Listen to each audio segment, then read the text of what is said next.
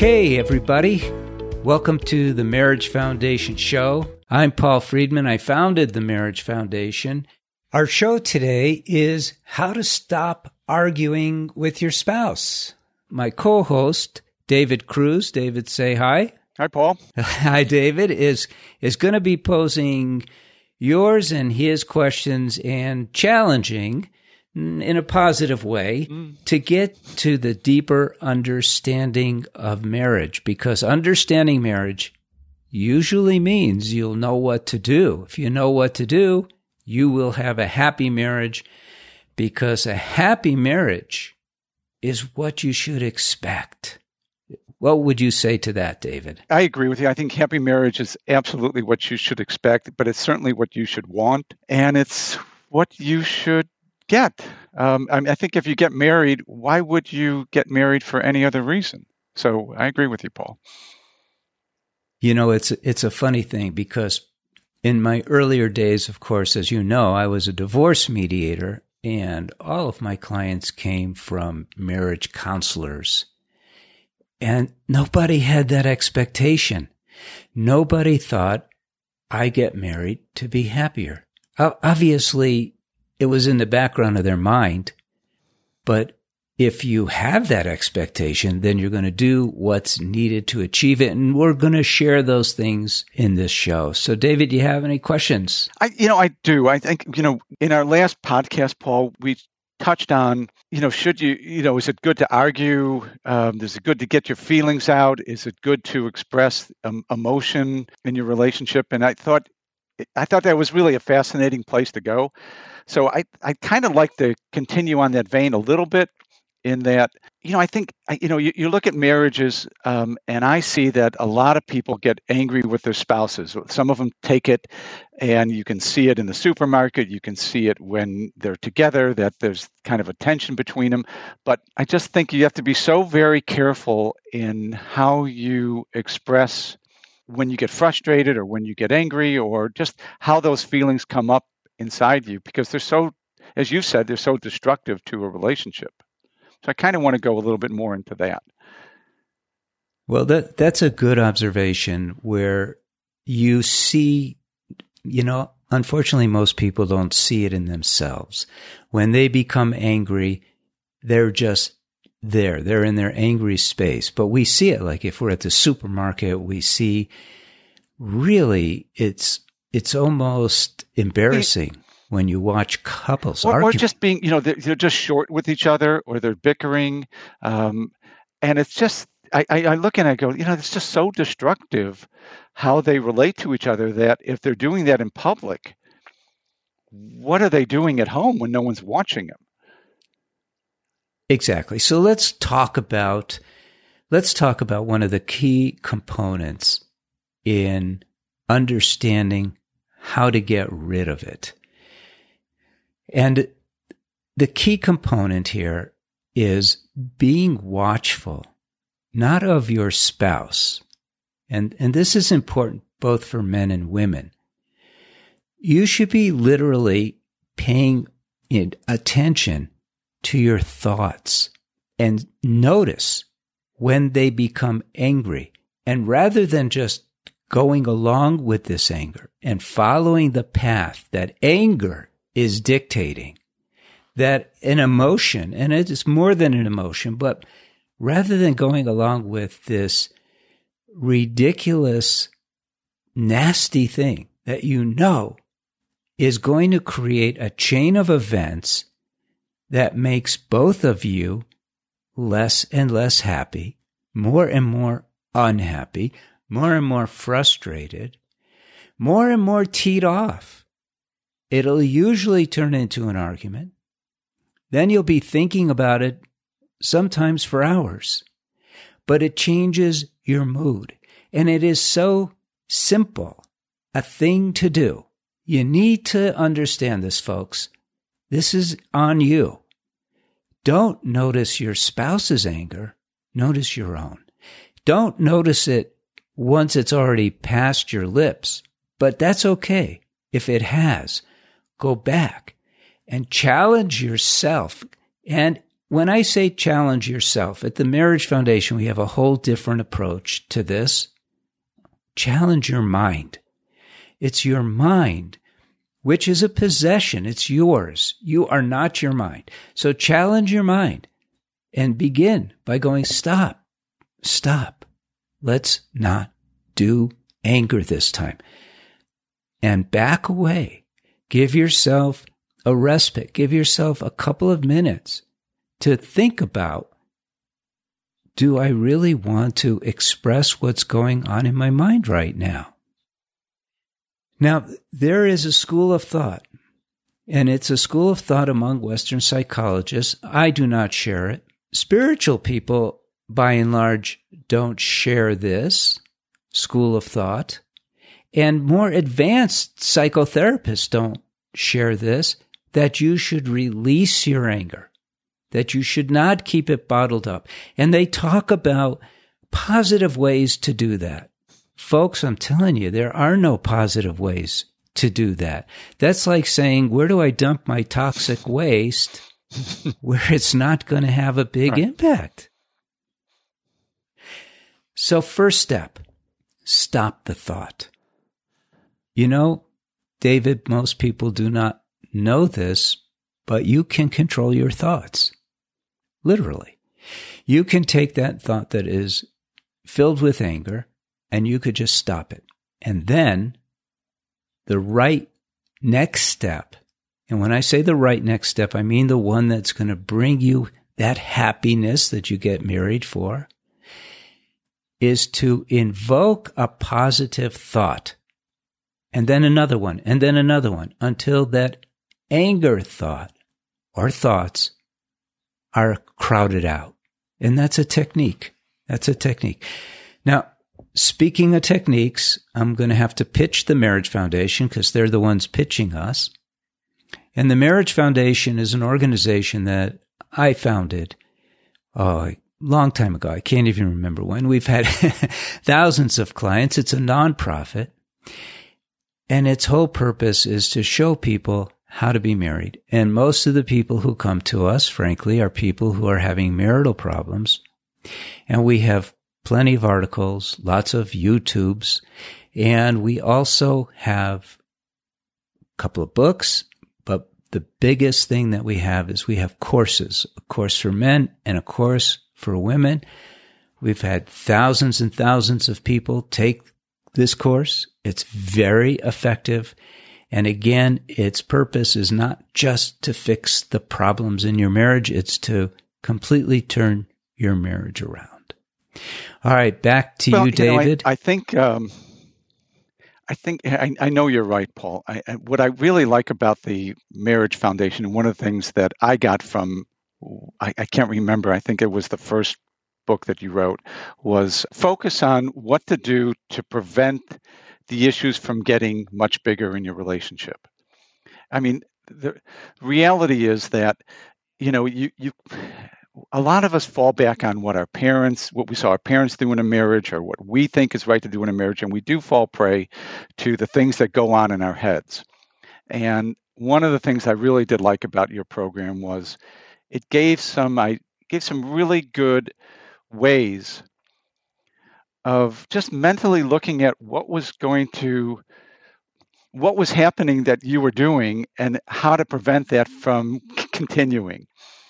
I, I, maybe i didn't say that right but i think you said it really well. You know one of the sad realities is that there is not much good education for people who are about to get married I was seeing a doctor who had just got married and uh, he was so excited, nice guy, and his wife was a doctor too. And within less than two years, his marriage was already heading downhill because of a lack of education. People get so excited about being married that they forget that it is a thing and all things kind of need a plan. And then at the Marriage Foundation, by the way, you could write in a question to our counselors. You just go to the marriagefoundation.org and you'll see a uh, ask a counselor tab. It's a free service and we may even use your question on the show. And, you know, one question I think that we got that really speaks to what you and I have just been talking about is one question was, what do you do when your husband doesn't love you anymore? Now, our counselors, when they get these questions, it's sad. It's sad. We're affected by this because we know what it feels like. We're people too. So, but we don't want to pander to your emotions. We don't want to blow smoke. We want to give you good information about when your husband doesn't love you anymore. And the first thing to recognize is that that is a perception that you have that is based on the mind's self preservation. It's telling you that your husband doesn't love you anymore, but what it really should be telling you is that the things that you're doing are impacting your husband in a way that's making him unhappy. Remember, he got married to be happier, just like you. And he also got married to gain something from you as a woman that he doesn't have as much contact with within himself, his heart. So when a woman expresses love, and I'm going to say something that I know we're going to get a lot of arguments about, but a woman should only express love. A man should only express love in his own way because men and women are different. But if you're expressing only love to your husband, if you're not putting out anger, criticism, analysis, you're not rolling your eyes, you still smile at him. You're still giving him that juice that he was so attracted to when you were dating then you will see that your husband probably does still love you. Love doesn't go away, but we build up a thick skin to protect ourselves from these adverse conditions of criticism and nagging and uh, I'm not supposed to use nagging, I guess, because it's politically incorrect to suggest that women nag, but I'll tell you, men nag yeah, too. It isn't. I, I, yeah, I yeah, definitely agree with that, Paul. Not just women. What if you What if you're sitting there thinking, you know, I'm trying to do everything I can to make this person happy, and yet, I I think they're just they're getting just tired of me at this point. They're um, they think they're someone better, someone younger, someone prettier, someone who I don't know if it's maybe the guy thinks she wants somebody who you know gives her can give her something that you can't. What if you start getting those thoughts into your head? You know the negative stuff that hits you. Well that's that's got to be the best question ever ever put to me because it needs to be addressed and i'm going to repeat that question david and that question is what if I'm already doing everything to make my husband happy. But he is, he's starting to look around. Or vice, or vice versa. It could be the same thing the other way. My, my, my husband's looking around and my wife's looking around, but you just feel like, um, you know, there's some things out of my control. Yes. So here's the thing. Let's talk about first I'm going to suggest that, and don't, don't get defensive when I say this, folks. Uh, okay, you yeah, too, I'm all there, Paul. I will. I'll be as defensive okay. as I can be. But go ahead.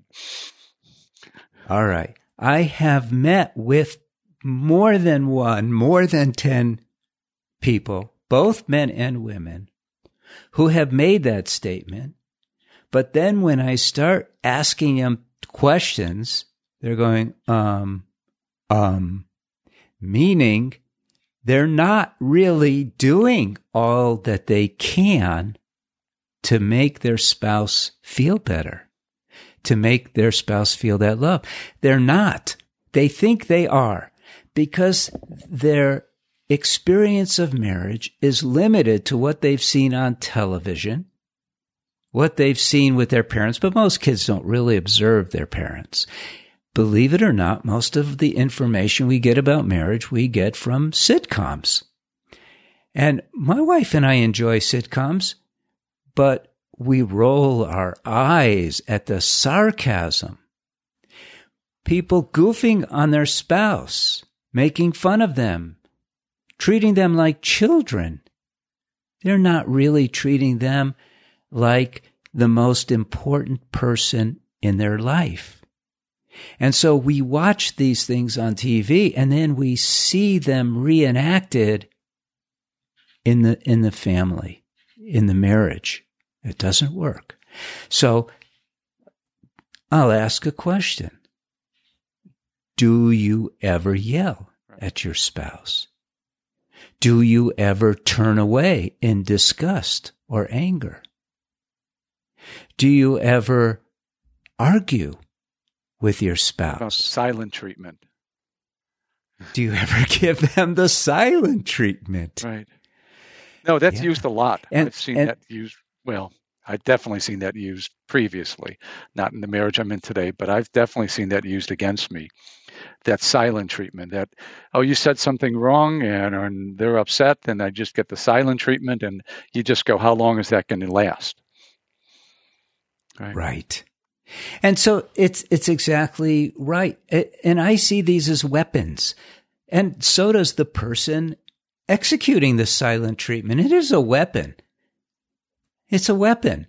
Well, how can that possibly be suggesting that you're loving your spouse with all you So- have? So, Paul, if things, if you feel that things are going wrong, who should you focus on?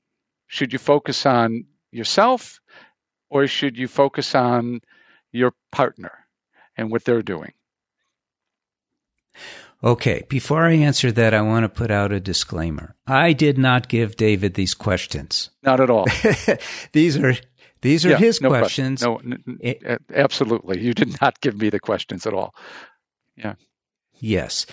And now this is an important question because, you know, common quote unquote knowledge, which is out there, is for the most part dangerous and wrong. Where they start describing these psychologists, I cannot tell you how many, how many emails we get from people who go, my husband is a narcissist. My wife is depressed they put these labels on them. And I'll tell you what that is doing. It's excusing yourself when you do that from how you are Well, behaving. Paul, I, I am saying that because, and I, it's you. It's no secret to you, but and I really don't have secrets here either. But I was I was married in my late twenties and was married for 13 years um, until my early 40s, and and you know we went to see some marriage psychologists, therapists to try to fix things, and I found that you know I'm, in that room and they're asking her to describe the things that they, she didn't like about me. So, and then same thing with me. Well, tell me things you don't like about her. And this became it was like we're going to have a bigger argument. And we just we and I, I just Yep. wonder Yep, the effect, that's you know, the exactly what they do. effectiveness of that. Um, and then it was so yeah, end, they ended up giving me the idea to well focus on what they're doing and see if you can live with what they're doing so you know what you know you know what they're doing see if you can live with it or let's try to change what they uh, or maybe you should try to change what she doesn't like about you but it was really more of a focus of what do you think the other person should change as opposed to what you should do so where do you see That's it right. do you see it as a combination of that that you should try to get the other person to change a little bit and you meet somewhere in the middle um, Nope. okay Nope. Nope. You know, there, there is a rule of thumb. I'll pose it as a question. How do you change another person? Let's broaden it out. How do you change another person? And the answer is you cannot. Period. No, You I think that's a big one, Paul. You have to stop there. You know, I think every, I, I can't tell you. I think I, I know when I first got married and I didn't like some of the things about my wife that I thought, well, I could, you know, I could have an effect on changing that. I did. I, I really did. Right. I understand. So, and, and yeah, I wasn't born knowing these things. By the way, I learned them. So when I laugh, it's not at you. It's because I I was the same way. I thought I could I could yeah, change. But the her. other thing is that you know you and, and then somebody would say to me, "Well, you knew what you were getting. You know, you knew what you were getting when you got married." And I'd say, "Yes." Well, I knew a lot of it, but I didn't know this and I didn't know that. And this didn't show this didn't yes. show up for 6 months. This didn't show up for a year or yes. two. Well, remember that magic phrase in the vows for better or for worse? Right. Whoever wrote those vows knew what they were talking about because they realized, and we should realize too, that before we get married, we kind of sort of vet the person we're going to marry, but God knows how much they're intentionally hiding from us. Intentionally I'm going to say, you know, even in the best marriages, there are things that will come out after you get married that you go, you know, I didn't, I didn't really know that that was going to be dealing with, and right. you kind of it. So how do you how do you adapt to that? Because I think that's probably an area that a lot of people get pretty frustrated that they go, I didn't, you know, I never saw that coming. That that okay, and and and clearly, remember you got married to be. I'm going to go back to this. You got married to be happy. You didn't get married. Keep this in mind because you remember we started this little part of the conversation with you know, do we change the other person? Right. Do we notice the right. other person? Who do, or do we meet in the middle?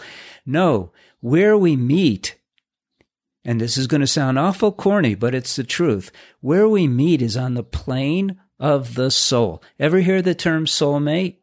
That's where we meet. We recognize that as human beings, all of us are flawed as can be.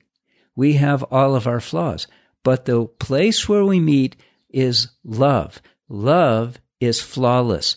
It is the perfection that all of us seek, knowingly or not. We seek to be loved.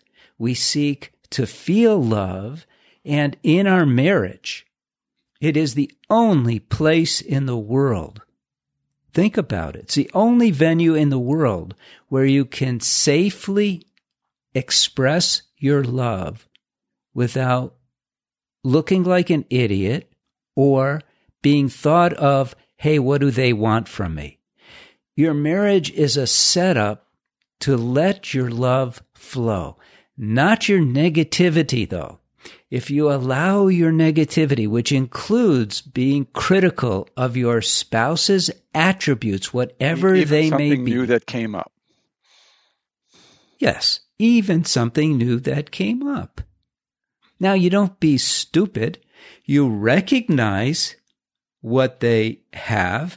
I mean, if you married someone and you find out that they are a gambler, you can't be stupid. You have to take practical steps and protect your wealth or whatever money you have so that they don't blow it all. But that's not where you connect. You connect in the place of love and you use your communication, verbal and otherwise, verbal, sexual communication, emotional communication, everything to connect with love.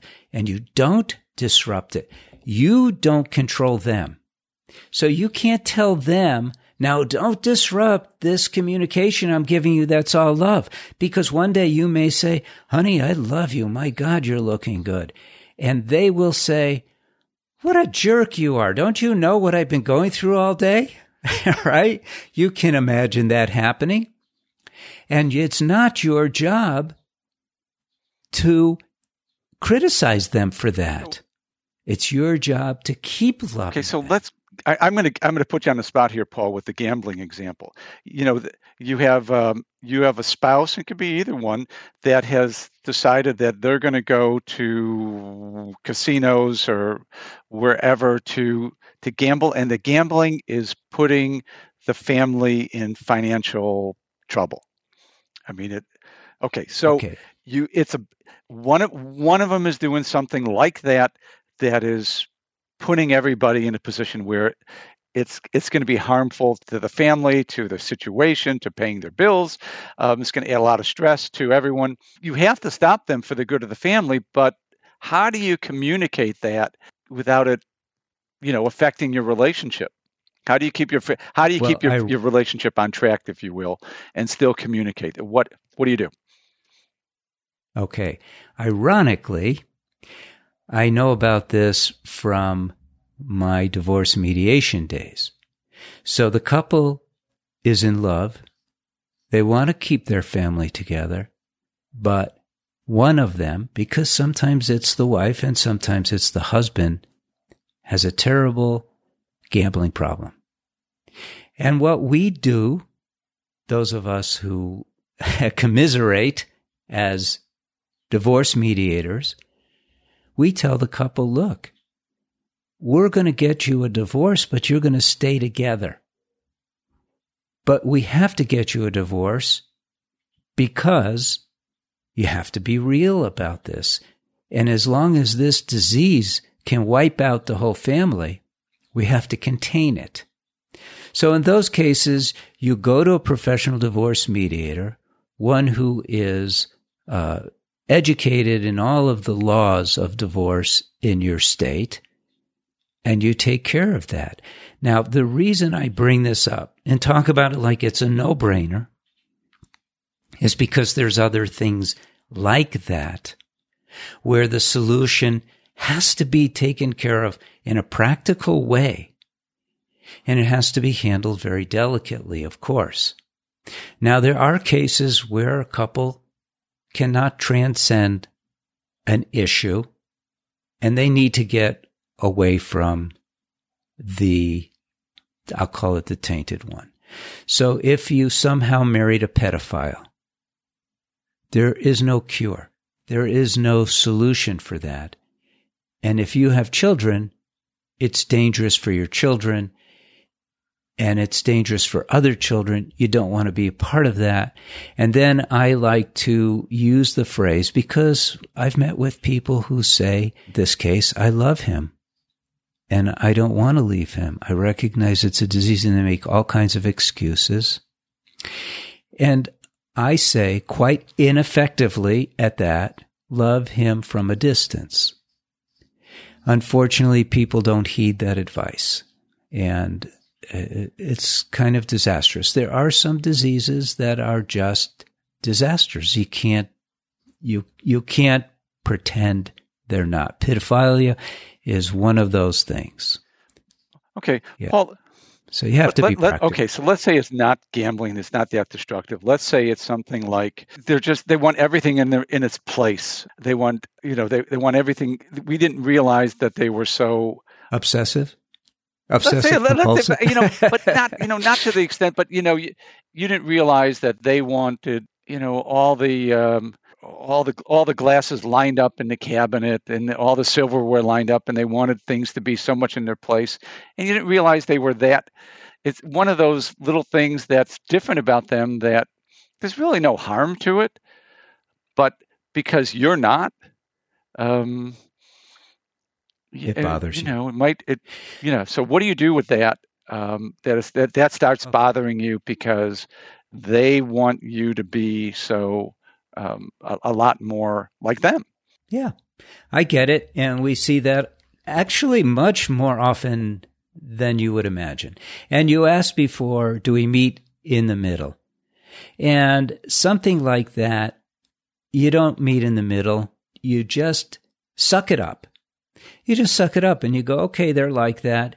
I love that person with all my heart, mind, and soul. I love that person so much, blah, blah, blah, blah, but I can't line up the glasses for them.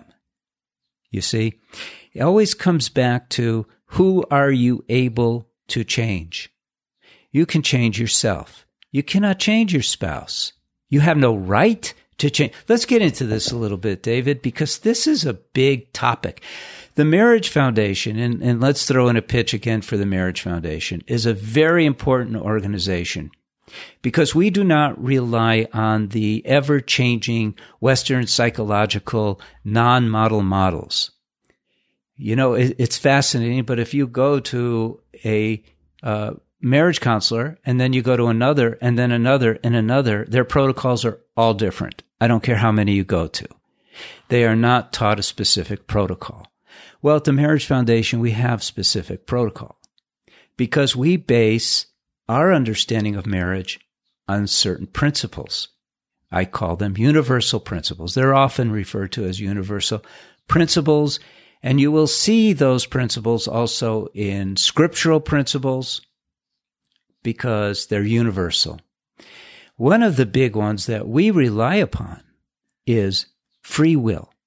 Every individual has free will. So it means a number of things. In this particular case, it means one, you can only change yourself, therefore do so. Take responsibility for your thoughts, your speech, and your behavior. You have free will, right? So comes with that is the responsibility to maintain your behaviors, including your thoughts, in a manner that is loving and pro spouse and pro marriage. The other, another, I should say, very important outgrowth of this principle is that your spouse has free will. How unloving is it to try to impose upon their free will and people become very creative when I tell them that. They learn how to be manipulative. No, uh, uh, uh, uh. You don't get to be manipulative either. They use men in particular, use their power as a man to impose their will on their wife. We see it all the time. They'll turn to him with a scowl, a, a mean look which is saying, get in line, bitch. Well, you don't get to do that, dude. That's not why you have that power. That power is so you protect her.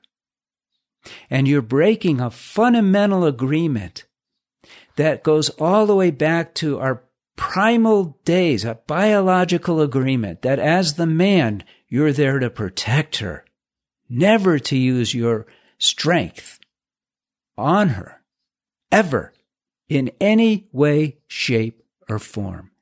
Most men in our society don't get that. And it is, in my humble opinion, a leading cause for breakdown in marriage. Now, wives bolt when a man uses his power. They do it subtly because there are, there's no like black and white. Oh, you were mean to me. I'm out of here. It's not like that. But they slowly pull away. Now, what happens when they slowly pull away? What is the man's biggest desire when he gets married? Subconsciously, in the second level of the subconscious mind, is he wants his wife's connection to the soul, to the heart, because she's got it and he doesn't. And he, by tuning into her, gets a connection that, sh- that she's walking around with all day. He wants that love. But now he acted like an ass towards her and she pulls away. His reaction to her pulling away is to get mad at her.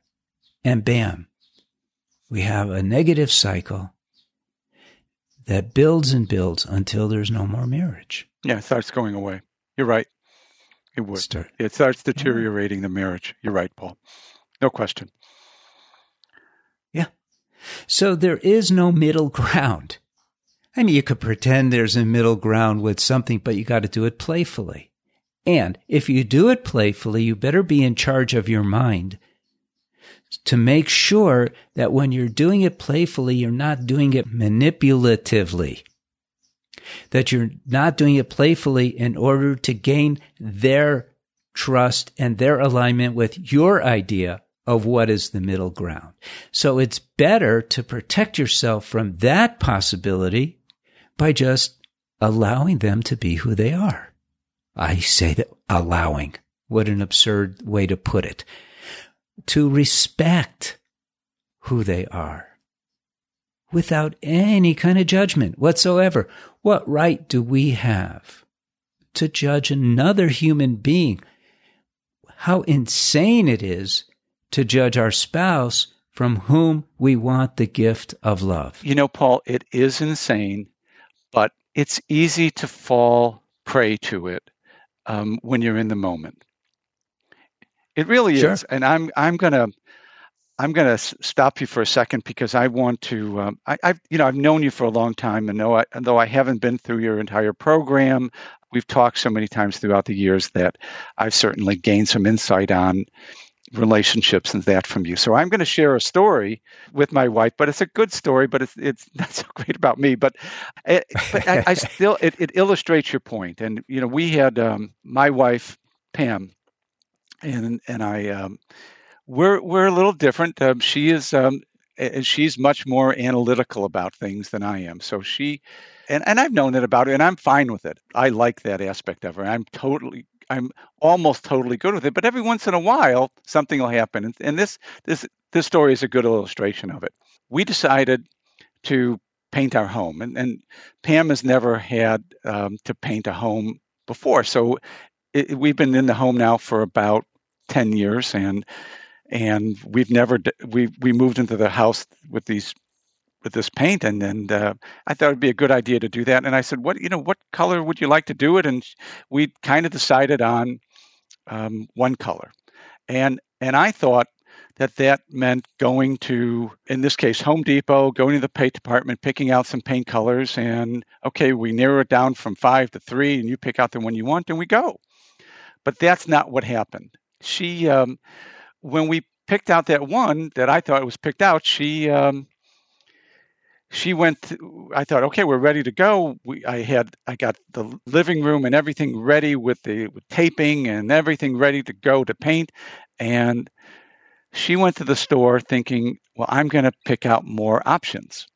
So she went and put four or five she came instead of coming home with the paint she came home with four or five more options which she painted on the wall. She ended up going back to the store like three times because she couldn't decide on what color was right with the with which wall. We had walls with um, one foot by one foot colors all over the house and this went on for a week or two and i'm ready to paint the house and and the more she, we kept going the more she wanted to keep on looking at options and i felt i started to get pretty frustrated with this. I just felt my like pick out the paint? Can we pick out the paint? And I just felt myself feeling okay, this is if she goes back to the paint store one more time and doesn't pick out the paint, I'm gonna go I'm gonna go crazy here. And I and I and I said something to her like, Pam, can you just pick out the paint? It doesn't matter. I don't care. I'm gonna love it no matter what. You just pick out the paint. And she couldn't and and at that point um, I did remember the things you said because it, it's a it's a mindset. It's a mindset, and you can't change the other person. And at that point, we got to that point where I was just about to explode from her. You know, we had we had tried out 15 different colors on the walls. We even bought a color that didn't work, five gallons of that paint, um, which is now going to humanity, uh, Habitats for Humanity. I said, I started saying, okay, Lucy, you got to go.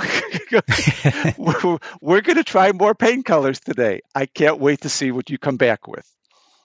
And the nice. Lucy and nice. and she she's a big Lucille Ball fan. She loves watching the old I Love Lucy shows. And once we started with the Lucy thing, it became funny. It really became a funny thing. And the more she came back with different colors, the more I started hugging her. And it was, and it really was because I remembered what you talked to me about. I'm obviously giving you credit here, but it was amazing the transformation of how that project went. Once, yes. once I flipped, once I remembered where my role should be and not try to change her to pick out the paint, just completely. And David, it, it yeah, made you, it made you so much happier. Oh my God! Yeah, and, yeah. The and frustration so, of the project and the and the yes. and the stuff that had gone on before, it just became funny, and but it all came. But it, you, all all of that frustration literally left my body. It, it evaporates because what happened was you did what we talked about earlier. You filled the room with loving behavior so the room had no place for the nonsense that most people cling to. And they cling to, and this is a very interesting thing because, and that's a great story, David. I love that story. You've told it to me before, and I think it's great. And not only is it instructive, but it's so normal. And the wives are cracking up and the husbands are cracking up but before they were cracking up, I guarantee what they were doing was picking sides. And this is where the problem comes in. The mind, we have to remember, the, the mind is a possession, but we have to understand what its role is in our lives. We have to understand how it fits within us so that we know conclusively that it is not ours to be controlled by, but it is ours to control. So if, if you give me a minute, I want to talk about what the mind is. And this is not a religious discussion. You know me. I love every religion and I, I don't care. To me, God is, God is. In, in fact, the expression I like to use is God is all in all in the universe. God is all in all in the universe. I go back to my Jewish roots where there's only one God and that's it. And I don't see God as outside. God is. And so we are part of God. And we are a special creation. We're souls. We are souls, which means we're a chip off the old block, but we have come into human form. And to enjoy this creation of God's, we have five senses and we have a mind. But he also created a bunch of animals and insects and all living things. And the number one thing that you could say about every single living thing, every single cell, is that it has a drive to survive.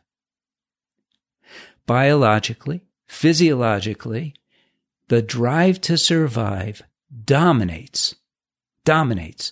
And here we are, souls, total loosey goosey, all love souls in this drive to survive body. And the mind is caught in the middle. The mind is receiving the message from the body. Hey, watch out. Be careful. Or, hey, there's some food over there.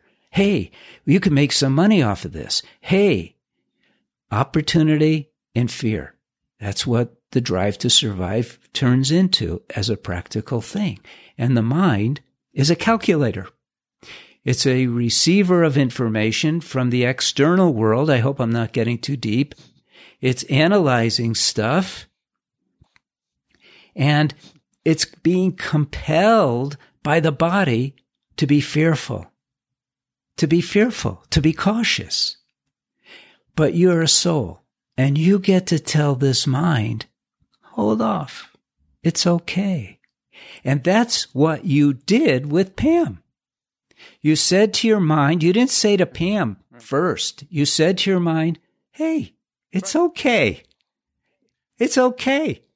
It, the world's not going to change because of it takes six months to get But to the nor- right color nor, paint. Nor should I try to change her. Never should you try to change her. So what you did was David changed David's mind. Not David, but your mind. You controlled it because it was going nuts. That's what you were telling us before. You said my, my, you said I was about to explode. You weren't about to explode. Your mind. See how it works? These things are so important to learn. And this is the whole reason for the Marriage Foundation. And you learn these things. You learn them in the books. But if, if your marriage is even in a little bit of trouble, or if you really want to have a fantastic marriage, then get the course for men if you're a man. Get the course for women if you're a woman. Get both of them if you're a couple. I think there's a huge discount for that. And turn your marriage into magic. Magic.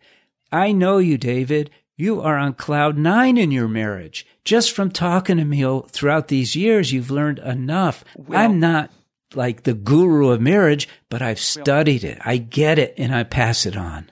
I, I just want to make one last comment about that, Paul, which I think is an important thing to say that uh, over the years in our friendship, you've talked to me um, multiple times about one of the hardest things, if not the hardest thing to do, is to control your own mind.